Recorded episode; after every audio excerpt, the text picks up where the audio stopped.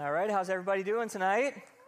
Hey, welcome to part four of our series called App Store. Anybody been here for part of the series on App Store so far?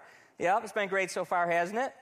Uh, now, look, today we're in part four of the series, but you know what this series is about, right? It's about applying God's Word to our lives. And we've been kind of building it around this idea of the App Store because there are applications for everything in life, aren't there? I mean, if you have a smartphone, you know this. There are so many applications available. Uh, I have an iPhone. If you don't have an iPhone, I'm sorry for you because iPhone's amazing. But listen, there are apps for everything. In fact, I'm, I'm kind of crazy on this. I search around for all these different kinds of apps, just trying to find if there's something, if there's something I want to do, I try to find out is there an app for that? Now, of course, you search around, you find some weird stuff out there. There are some bizarre apps out there. For example, if you're here today and you don't have a boyfriend or girlfriend, but you want one, you know who you are, right? Some of us know who you are. But if, you if you don't have a boyfriend or girlfriend and you want one, there's an app for that for you. Now, here's what this app is it's called Honey It's Me, is the name of the app. And so, what you do is you sign up for this app, and because you don't have a boyfriend or girlfriend of your own, they will send you four times a day, they will send you a video message from a 20 something year old model pretending to be your boyfriend or girlfriend four times a day. Now, now, can't we agree that that's pathetic? Can't we agree? But there are people that actually buy this stuff. It's crazy. Now, look, I, if you're the one that bought it, did I just say you're pathetic? Yes, I did. Yes, I did. I, I said that. Uh, and I'm sorry I said it, but not really. Um, but you know, this is, this is kind of how it is. But, but there are a lot of apps out there that are really extremely useful. For example, any hunters in the room? Anybody like to go hunting? I know there's some of you in the room, and I know some people are opposed to hunting. But listen, if you're a hunter, for $70, you can buy an app called IntelliScope, is the name of the app. It is this high tech, sort of hi fi sort of an app that basically is a scope for your rifle and listen, you'll never miss a deer again. You pay $70 for this app. So, this is something for you if you're a hunter. But there are all kinds of apps out there for just about everything you can imagine. But none of these apps do you any good, do they? If you don't download them, if you don't open them, and you don't use them.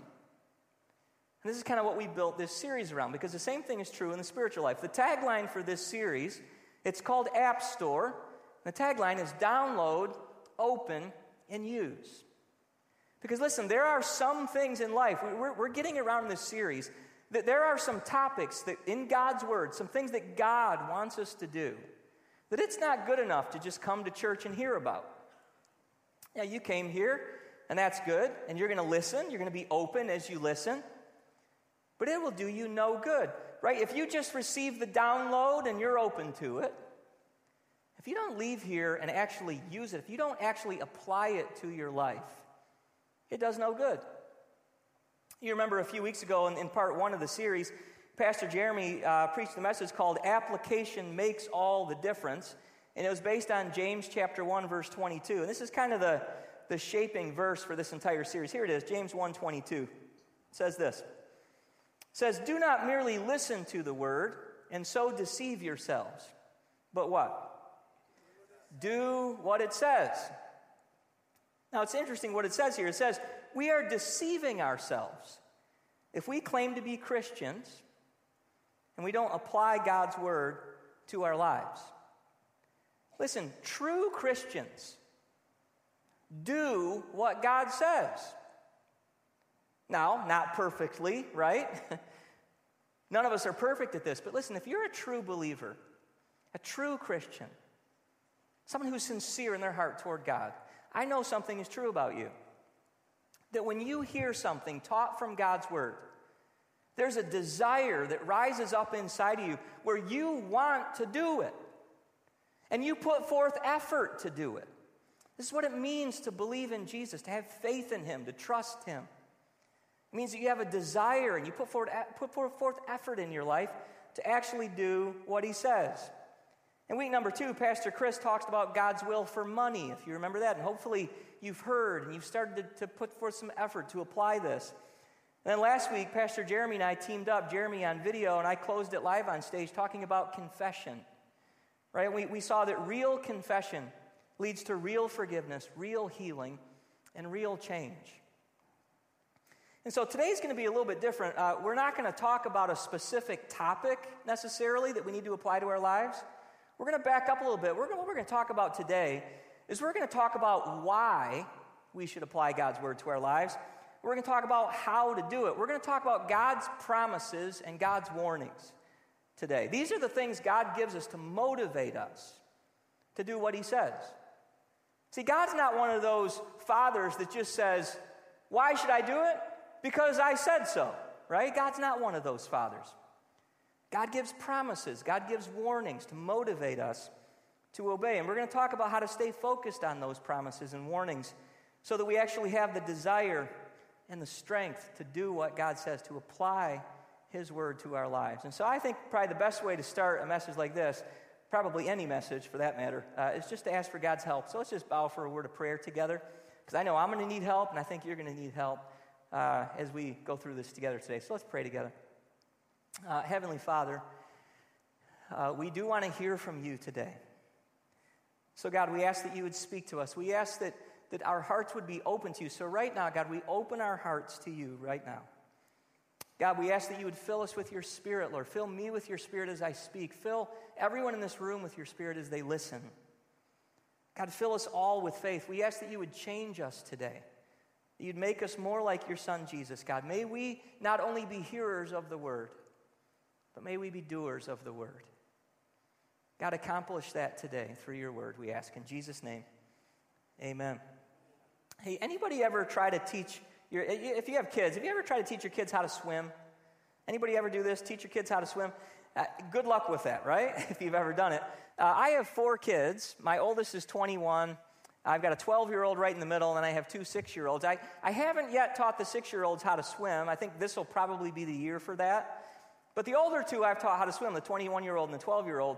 And uh, with both of them, it worked the exact same way. I don't know if this is how it worked with your kids, but when I was teaching my kids how to swim, uh, at first, you know, I'd take them to the pool, and it, it was kind of a, one of those pools where there's a waiting area, you know, where they can just kind of tiptoe in a little bit, get used to the water. And they do that. They go in about ankle deep, and that's about as far as they want to go at first, right? They're just afraid to go any further. About ankle deep is about all they can do.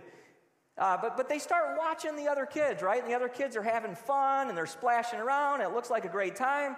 And so eventually the kids want you to pick them up, right? And carry them in a little bit further. So they're, they're comfortable going in about waist deep as long as you're holding them. And eventually they're okay going in about shoulder deep. And at some point they're actually okay with you dunking them under as long as you're right there holding them, right? But I don't know about your kids, but we get to about this point and it get to the point where I couldn't get them to go any further. I couldn't get them to do any of it without me. Only with me, only if I'm holding them. This would go on for a while. Now I would just kind of get tired of it because it's a little bit boring holding your kids all the time, you know? And so you want your kids to just branch out and you teach them how to dog paddle, right? So they can float on their own and it's going to be okay. You can do this. But I couldn't get my kids to do it on their own. They just wouldn't go past ankle deep. And so one day, I, I just got tired of it. And so before I tell you what I did, you have to promise me that you're not going to call Child Protective Services on me. Okay? I promise it was okay. Now, look, uh, my kids, they just refused to trust me more than they feared the water. Now, based on what I'm going to tell you, you're going to probably think that was a good idea. They shouldn't trust you more than they fear the water. So here's what I did. I thought, well, okay, here's what we're going to do. I'm going to throw you in the deep end to show you you can do it. And they were terrified. I said, No, no, we're doing this. It's time. And so I picked them up, literally kicking and screaming, and I had to throw them in the deep end. And they sink under the water, they plop right back up, and then they do exactly what I taught them. They do their doggy paddle all the way to the side, and they're fine. And this is what they did. Now, before you judge me too much, both of my kids look back on this moment of their lives as a great memory. They laugh their heads off about it today. They tell their friends about it, all right? Uh, and, and both of them are like fish in the water today. There comes a point where, listen, it's time just to jump in. You need to trust me.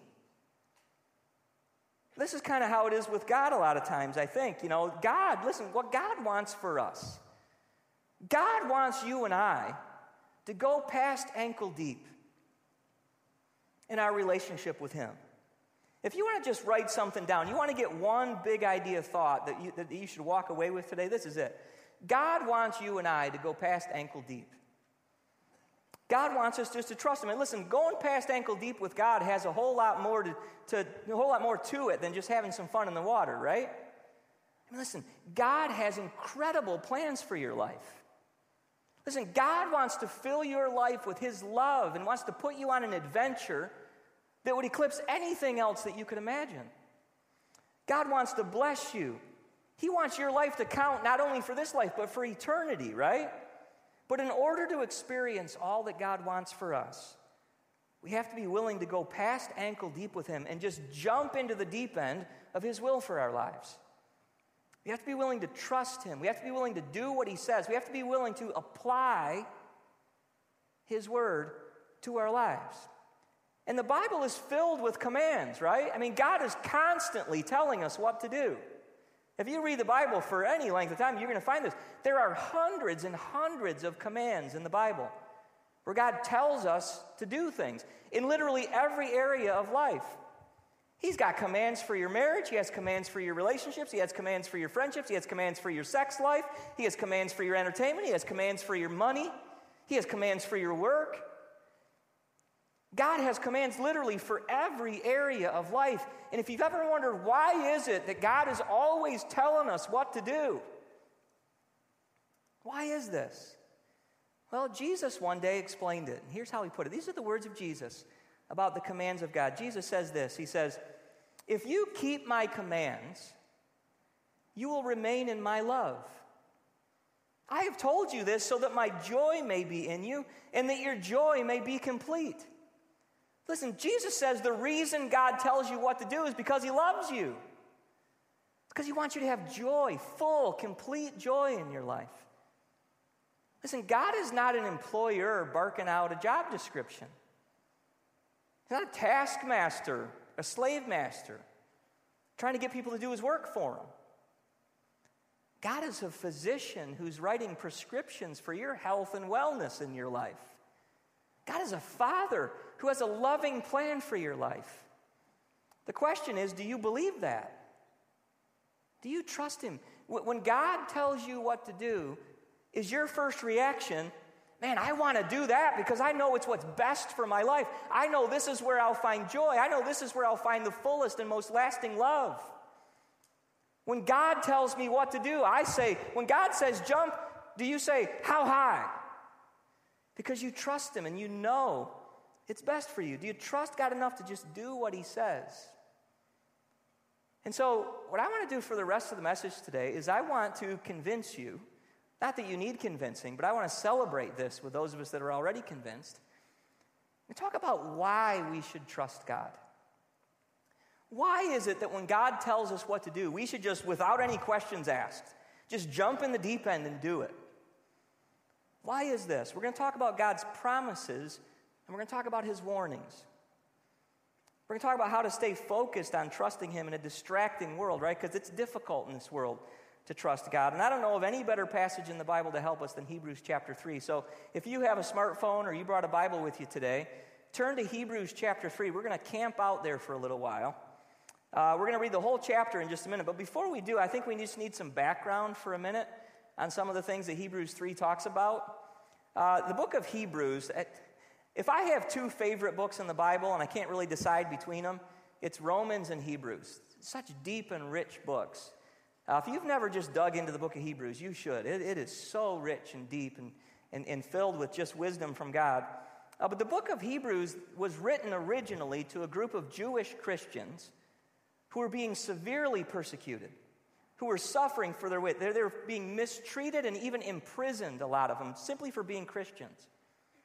I mean, they lived in a culture where it was extremely difficult to remain faithful to God. Sound familiar? That a little bit like our world today? Look, our world's moving more and more in this direction. It's getting harder and harder to stay faithful to God, isn't it? Seems like it's just against the grain of where the world is headed. This is how it was for these Jewish Christians in the first century. And the writer of Hebrews wants to encourage and motivate them to remain faithful to God no matter what it costs them. And he does this by giving two examples. And so we're going to see this when we get to Hebrews 3. He gives two examples one example of faithfulness and one example of unfaithfulness. The example of faithfulness is none other than Jesus himself. And believe me, we are going to celebrate Jesus in a few minutes as our example of faithfulness to God. But there's another example in this chapter. It's, it's an example of unfaithfulness. And it really was the entire nation of Israel when they rebelled against God after Moses delivered them from slavery in Egypt. It's a crazy story. They lived through this deliverance from slavery, and God brought them into the wilderness and, and taught them. And eventually they rebelled against him. It's a, it's a very interesting story. It's found in Numbers chapter 13 and 14 if you really want to track the story of Israel and what happened to them. But, but after parting the Red Sea, so God parts the Red Sea, He delivers them from slavery in Egypt, and then He brings them into this wilderness at the mountain of Sinai. And for two years, God prepares them for the promised land. I mean, God has a plan for the nation of Israel that would blow your mind, just a, a plan of blessing and prosperity. And, and, and He was going to bring them into this land that was known as the promised land, a land flowing with milk and honey. And God was going to be their God, and He was going to, they were going to be His people. And, and God, for two years, He gave them His laws. And He gave them instructions on how to build a tabernacle where they could worship Him. And after these two years were up, it was finally time. God was ready to lead the people into the promised land. And so God gives them a command. He says, Hey, it's about time to go. Here's what I want you to do I want you to send 12 spies over into the promised land. Pick 12 people, one from every tribe of Israel. Send them over into the promised land so they can see how amazing the land is. Have them bring back some of the fruit from the land so you can taste it. And have them bring back a report about the, the enemy nations that live there that I'm going to send you to attack and defeat. And so these 12 spies, they go over there and they see how amazing the land is. They bring back some of the fruit, and it's amazing. But they also bring back a report about the people who lived there, and they were not excited about that. The people who lived there were big and strong and powerful and had large armies. And these spies, 10 of the 12 spies come back, and here's the report they gave. We can't attack those people. This is Numbers 13 31. We can't attack those people. They are stronger than we are. And the fear of those 10 of the 12 that came back, two of them said, Hey, God's with us. What can stop us, right? But 10 of them said, No, we can't do this. Those people are too big and strong for us. And they end up influencing the whole rest of the community and the whole nation. In Numbers chapter 14, the whole nation grumbles against God in fear, refuses to enter the promised land, and actually says, We want to go back to Egypt. We would rather be slaves in Egypt than go over there and face those people. It's crazy. In other words, the people of Israel decided they feared the enemy nations more than they trusted God. And God was not happy about it. Here's God's response in Numbers 14 26. Listen to this. The Lord said to Moses and Aaron, How long will this wicked community grumble against me? He calls them wicked. Don't miss that. You know the only thing they're guilty of? We think of wickedness, we think of a lot of things. You know the only thing these people were guilty of? They feared their enemy more than they trusted God. They didn't trust God enough to do what He said. They weren't having sex outside of marriage. They weren't getting drunk. They weren't taking drugs. They weren't abusing people. They weren't lying or cheating. They just simply didn't trust God enough to do what He said. God says, How long will this wicked community grumble against me? I have heard the complaints of these grumbling Israelites. So tell them, as surely as I live, declares the Lord, I will do to you the very thing I heard you say. In this wilderness, your bodies will fall. Not one of you will enter the land I swore with uplifted hand to make your home. Your bodies will fall in this wilderness. I, the Lord, have spoken, and I will surely do these things to this whole wicked community, which is banded together against me. They will meet their end in this wilderness. Here they will die. Pretty intense, and this is exactly what happened. Listen, the entire generation of people that God delivered from slavery in Egypt, all of them that passed through the Red Sea, listen, there were only three or four of them that survived Moses and Aaron and, and Joshua and Caleb. Other than that, like the whole, the whole bunch of them, not a single one of them lived long enough to enter the promised land. It was 40 years before their children and grandchildren finally did enter the promised land. And this little story is the backdrop for a lot of what we're going to see in Hebrews chapter 3. So if you got Hebrews chapter 3 open, we're now going to move forward a couple thousand years to the writer of the Hebrews writing to these Jewish Christians and looking back on the nation of Israel as an example for them of what not to do. And he gives the same example to us. Hebrews chapter 3, let's read it together. Therefore, holy brothers and sisters who share in the heavenly calling, fix your thoughts on Jesus, whom we acknowledge as our apostle and high priest. He was faithful to the one who appointed him, just as Moses was faithful in all God's house. Jesus has been found worthy of greater honor than Moses, just as the builder of a house has greater honor than the house itself. For every house is built by someone, but God is the builder of everything.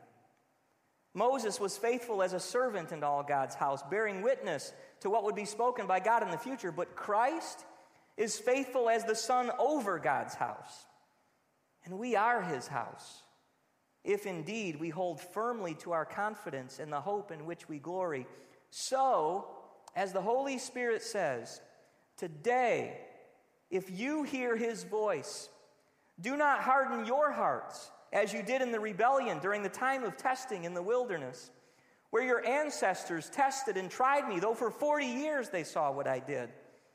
That is why I was angry with that generation. I said, Their hearts are always going astray, and they have not known my ways. So I declared on oath in my anger, They shall never enter my rest. He gets real personal in verse 12. He says, See to it, brothers and sisters, that none of you and he would look us straight in the eye and say this to us today See to it, brothers and sisters, that none of you has a sinful, unbelieving heart that turns away from the living God, but encourage one another daily, as long as it is called today, so that none of you may be hardened by sin's deceitfulness.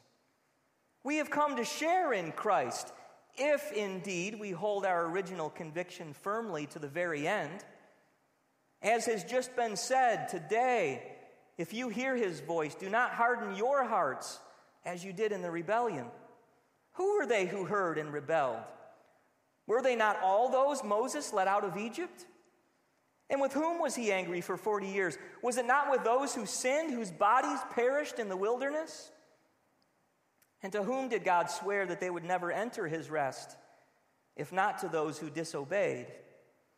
So we see that they were not able to enter because of their what? Unbelief.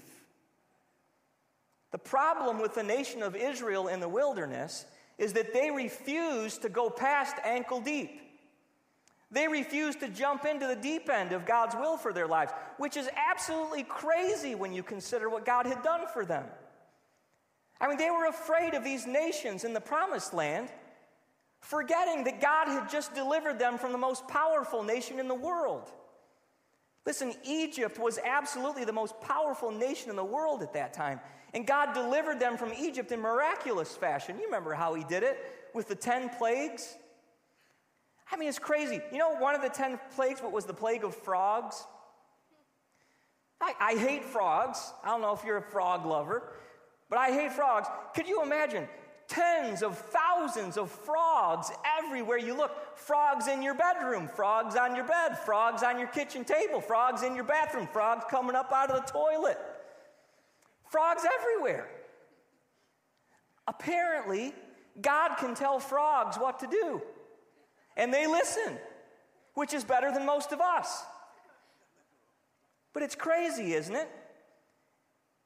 Listen, I guess that, though, and then the other nine plagues that God gave, all of which were just crazy and intense, an extreme display of power, where God literally decimated the nation of Egypt, the most powerful nation in the world. I mean, what does God have to do? Part the Red Sea or something? Oh, wait. He actually did that. He dried up an entire sea so the people of Israel could cross over. And the minute they're far enough over and the enemy nation comes after them, the sea comes crashing down on their heads and drowns every last person in the Egyptian army. And yet, the people of Israel would not enter the promised land. They wouldn't go past ankle deep. Oh, they would cross over the Red Sea when the ground was dry, when they could see how it was all going to work out. Doesn't take a lot of faith to walk on dry ground when you see a sea get parted in front of your eyes. But what happens when God tells you what to do and you can't figure out how it's going to work? What happens when the enemy nations are big and strong and you don't know what God's going to do and how He's going to accomplish it. They wouldn't go past ankle deep when it required real faith, when it required real trust. And this is where the rubber meets the road in our relationship with God, isn't it? Will we obey Him? Will we apply His word to our lives, even when it isn't clear how it's going to be best for us? I mean, will we get to the point where when God says something, we'll just do it, no questions asked, because we trust Him? Or will He tell us what to do in some area of your life and we'll say, ah, I can't really see how that's going to be better for me than this. That's not going to feel as good as this. That's going to take way too long. This is faster. What will we do? Will we go past ankle deep when it isn't clear that the water is safe? Will we trust God? Are we sure that His commands are best for us? Listen, the writer of the Hebrews is going to give us two very compelling and powerful reasons why we should go past ankle deep, why we should trust God, why we, why we should just do what He says whenever He says to do it. Two very powerful reasons, the first of which is this we should go past ankle deep because of Jesus. Look what he says in Hebrews 3 1 and, verse, and, and in verse 6. Listen to this. It says, Therefore, holy brothers and sisters who share in the heavenly calling, fix your thoughts on who? Fix your thoughts on Jesus, whom we acknowledge as our apostle and high priest. Christ is faithful as the Son over God's house, and we are his house, if indeed we hold firmly to our confidence and the hope in which we glory. The writer says we should hold firmly to our confidence in Jesus because Jesus is our apostle, Jesus is our high priest, and Jesus is the faithful Son over God's house. And we are his house if we hold firmly to our confidence in him. Now, if you don't know what some of these words mean, prepare yourself to just be amazed and in awe of what God has done by sending his son Jesus into the world. There are some of you in this room where you've never quite grasped what exactly God did when He sent His one and only Son into the world to save us. Jesus came into the world to be our apostle. The word apostle just means one who is sent with a message. Jesus came into the world to show us, He was the sent one, sent to show us what God is like. If you want to know what God is like, look at Jesus. If you want to know why you should trust God, look at Jesus. If you want to know why you should go past ankle deep and just jump into the deep end with God, all you've got to do is just look at Jesus. The author of Hebrews says, Fix your thoughts on Jesus. Because if you do, oh, what you will see. What you will see if you fix your thoughts on Jesus, you will see that God is for you and not against you. You will see that God loves you with an unstoppable and extravagant love you will see that God is willing to do anything and pay any price to rescue you. You'll see God has the power to do whatever He wants whenever He wants, and He intends to use that power to keep every promise He's ever made to you. God's will for your life is the best of all possible plans. This is what you see when you look at Jesus. And the reason that's what you see is because Jesus is not only our apostle, but Jesus is our high priest. Jesus came to personally do whatever was necessary to fix our broken relationship with God. I don't have to convince you that you're a sinful person whose relationship with God has been broken. And that God often feels distant from us. Here's why because of our sin, we're over here and God's way over here, and there's a great chasm between us. There's a canyon between us bigger than the Grand Canyon, and there's not a single human being that can cross it. Which is why God sent Jesus into the world, fully God and fully man. You've got to get this. There was a problem that we had. Man's over here, God's over here. There is no man that can bridge that chasm. The only problem is it's got to be a man that bridges it. We're the ones who sinned, men and women like us.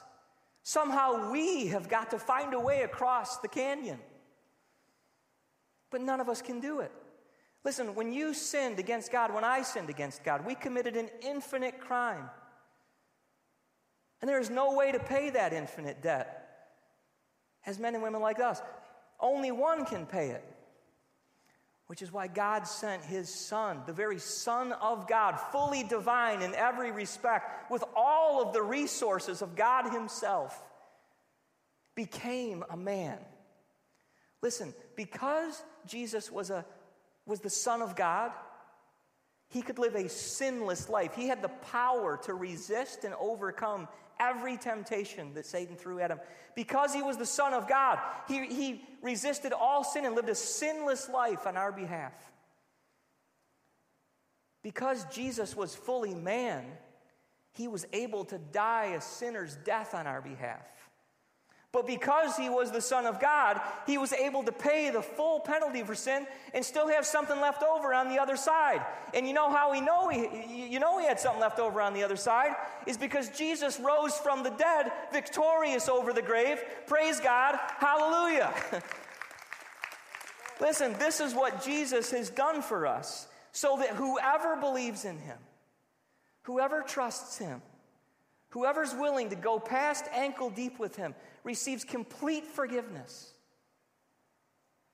is filled with the very Spirit of God, receives eternal life, eternal joy, eternal peace in His presence. Jesus is our high priest who brings us back to God. Fix your thoughts on Jesus. Oh, what you will see. And not only is Jesus our apostle and high priest, Jesus is the son over God's house. And anyone who puts their faith in him literally becomes his house. If you come to Jesus and put your faith in him, his father becomes your father and Jesus becomes your brother. How incredible is that? You know, it says in Hebrews 2 that Jesus is not ashamed to call us brothers and sisters. We become the very children of God through him sons and daughters of the King of the universe. Which means, as his kids, God intends to use all of his power and all of his resources to protect and provide for you. So, yeah, when God says to do something, you probably ought to just do it. He loves you with an everlasting and infinite love. And if God is for you, nobody can successfully be against you. Fix your thoughts on Jesus. We should go past ankle deep because of Jesus.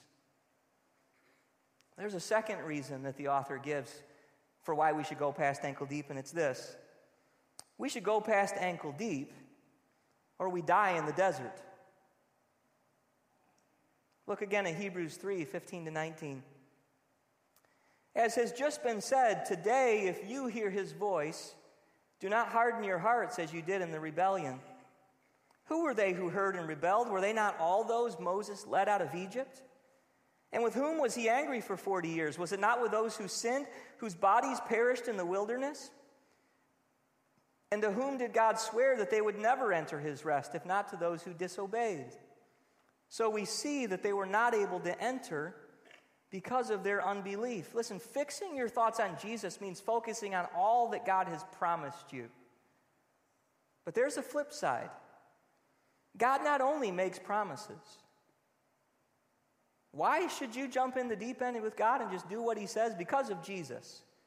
because it's just what's best. But if that's not good enough for you, God also has some warnings. Let these warnings convince you.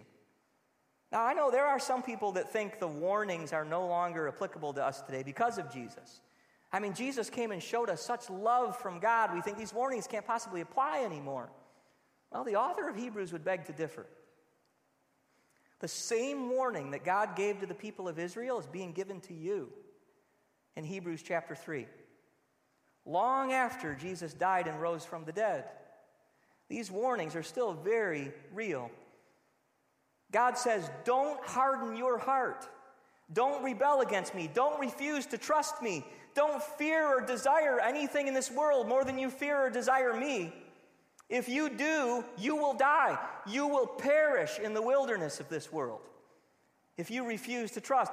You should go past ankle deep or you will die in the desert. Because going past ankle deep just proves that your faith is real.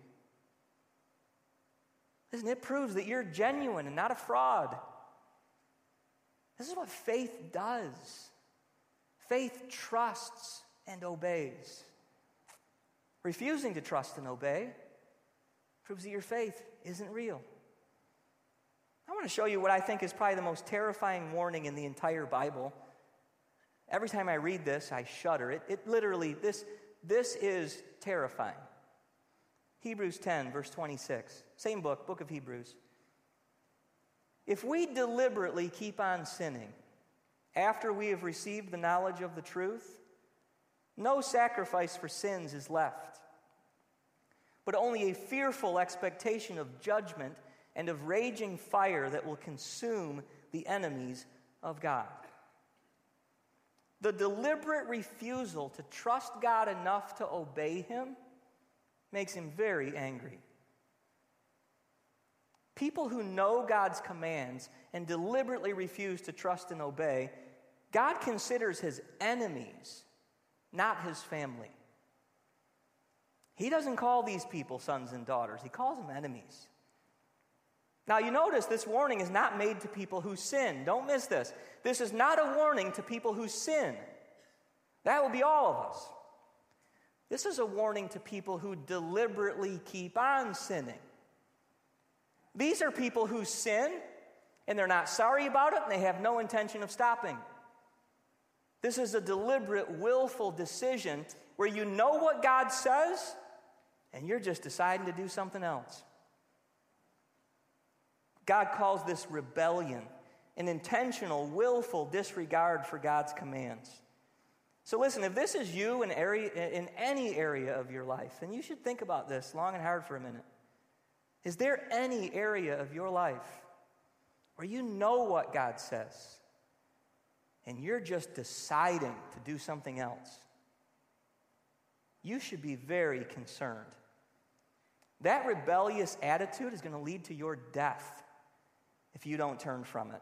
Listen, that attitude makes Jesus' death on the cross meaningless for you. There no longer remains any sacrifice for that sin unless you turn from it. So, listen, if you're currently deciding to live a lifestyle of sex outside of marriage, this warning is to you. If you're currently deciding to enjoy pornography, or sexually immoral music, or television, or books, or movies as a habit in your life, this warning is to you. If you're currently being emotionally or physically unfaithful to your spouse, this warning is to you. If you're currently pursuing wealth or possessions rather than service to God and others, this warning is for you. If you are currently intentionally and deliberately refusing to forgive someone who has wronged you or offended you, this warning is to you. If you are currently turning to alcohol or drugs or food to cope with the stress in your life and you are not getting the help you need to change, this warning is to you. Do not harden your heart. Do not refuse to trust God. Do not refuse to obey Him. We need to go past ankle deep or we will die in the desert. It's the choice between life and death, the choice between what is best and what is not. Listen, we should go past ankle deep because of Jesus. And we should go past ankle deep or we will die in the desert. It's time to jump in the deep end with God and just do what He says.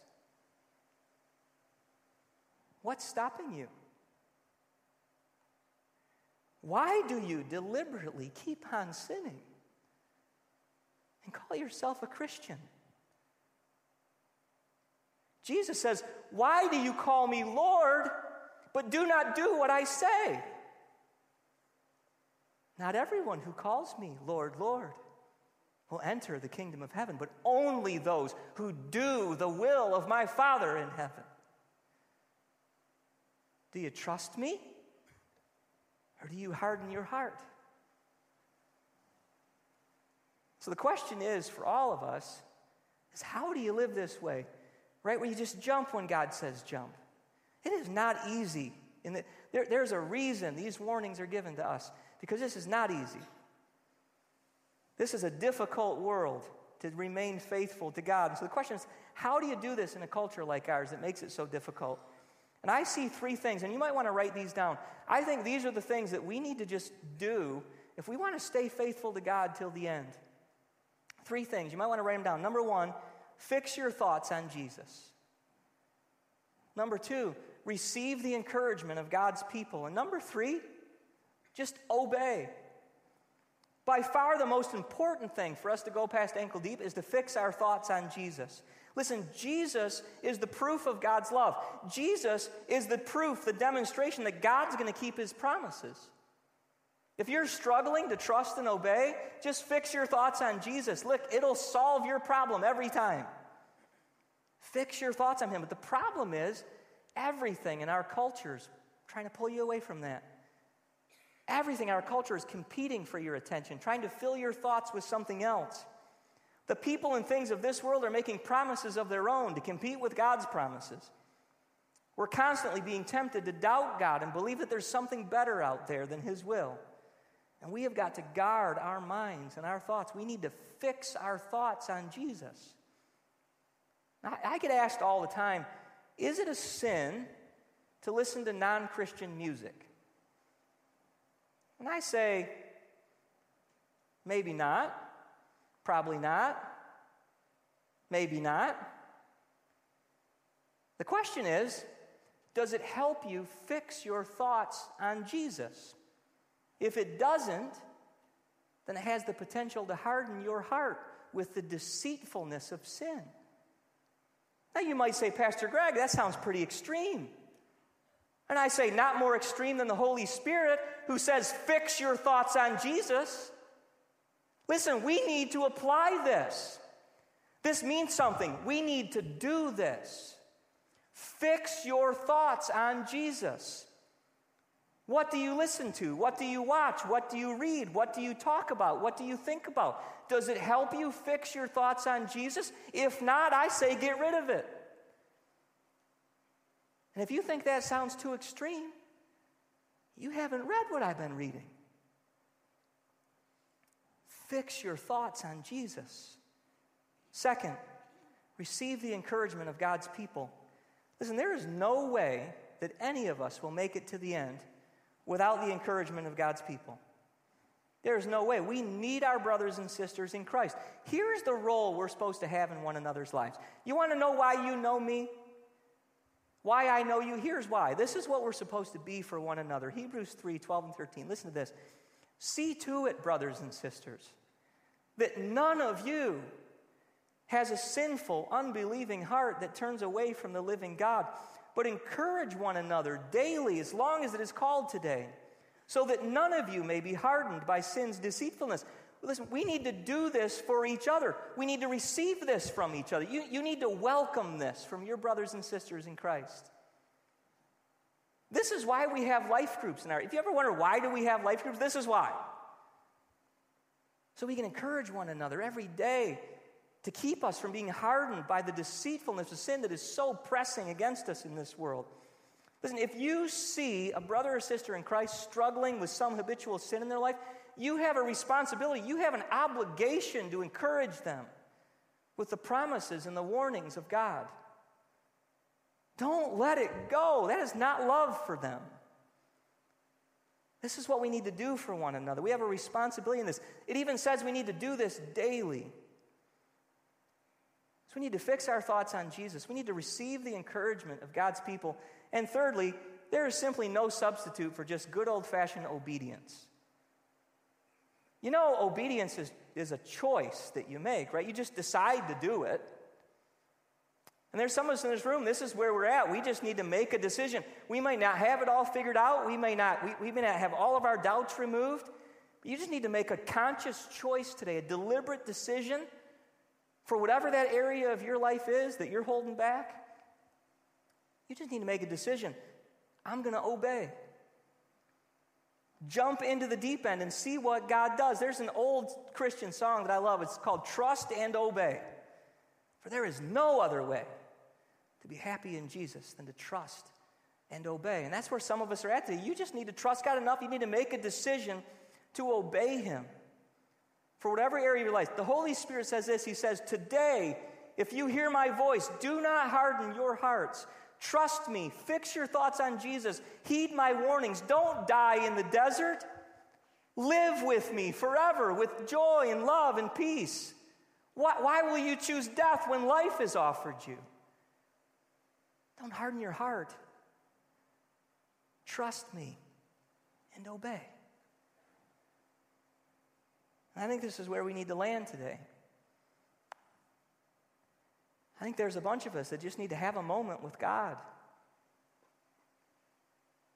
And just make a decision today, a choice based on what you've heard.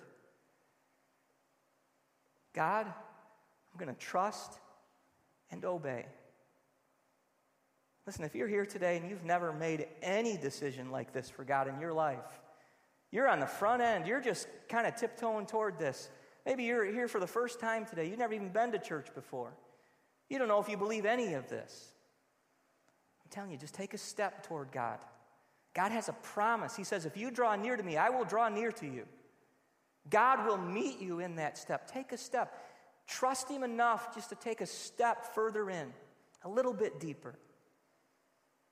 Maybe a first step today to open your heart to God and say, God, I want to trust you. I want to obey you. Help me. Forgive me. I want to go past ankle deep because of Jesus. And because I don't want to die in the desert. Just bow your heads with me for a moment. Let's just respond to God in prayer. Let's apply what we've heard right now. Ask God, what is the area of your own life where you're not trusting Him and you know it. Maybe there's several areas. Talk to Him about it right now, God. Just tell Him, God, I want to trust you. I'm struggling. Help me to trust you. I want to trust you. I don't know why I can't just jump. Help me jump. Pick me up, God. Throw me in the deep end, God, if you have to. Help me trust and obey. Forgive me, God because I haven't. Help me leave here different today because of what I've heard. I decide today, God, I want to trust you, I want to obey you. Heavenly Father, thank you for your word. Thank you for your promises. Thank you for your warnings. Thank you for your spirit. Thank you for Jesus.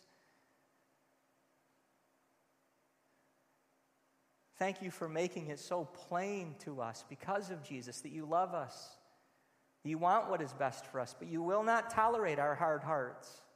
If we reject you, if we push you away, if we deliberately keep on sinning, there no longer remains a sacrifice for our sins. God, let that not be true of anyone in this room. Soften our hearts today, God.